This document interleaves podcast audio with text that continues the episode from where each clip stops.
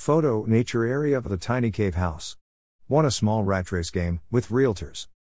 Finally, after I cancelled my first purchase, see my former blog of a property tiny home in Spain on October 29 due to persistent breach of contract broker and owner. I signed a new reservation contract today this after a lot of searching and broker contracts.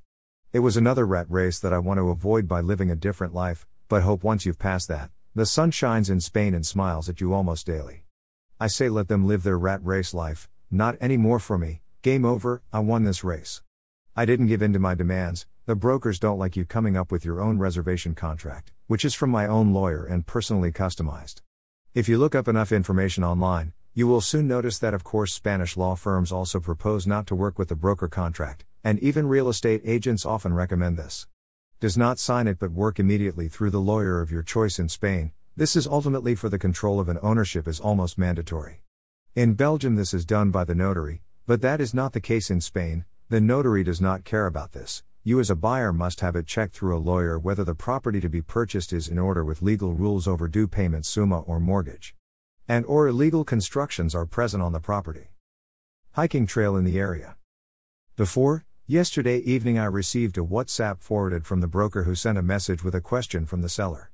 That already sounds positive, now waiting to see if and when he will actually agree, and I will return the reservation contract that I sent to the broker a few days ago for approval so that I can book a flight and arrange the necessary COVID travel measures to view the property.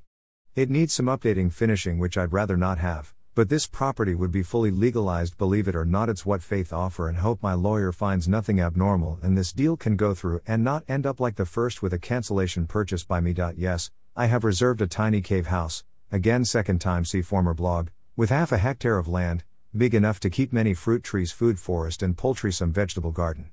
It has a pool, yes, a luxury wasn't the intention of my search, but it's always different from you expect. Went for a swim this afternoon, still here in Belgium. Before that, I drive 4.4 kilometers to be precise. It takes 7 minutes drive depending on green or red at some traffic lights. Well, swimming that is maximum 20 minutes for me that is physically feasible, lasting aftermath of after back surgery in 2012, and then I can be satisfied. The car ride is extra tiring because of the back problems and nerve constrictions in the legs, feet, an extra exhausting task that, together with swimming, makes it a heavier back problem and exhaustion as a whole when I'm back home. It's only 45 minutes there and back. So if I can now cancel that car ride in the future, I hope that I can eventually swim longer physically and achieve more muscle building, which is needed to have less pain issues. My flight to Spain has been booked, and after signing the reservation contract and having paid a 1% deposit, I can now go see the property in the coming weeks. If I don't like it, I can fall back on the clause that I get the advance back. Time now for some sunshine, because it does nothing but rain in Belgium now, and it's cold here. To be continued after my return from sunny Spain.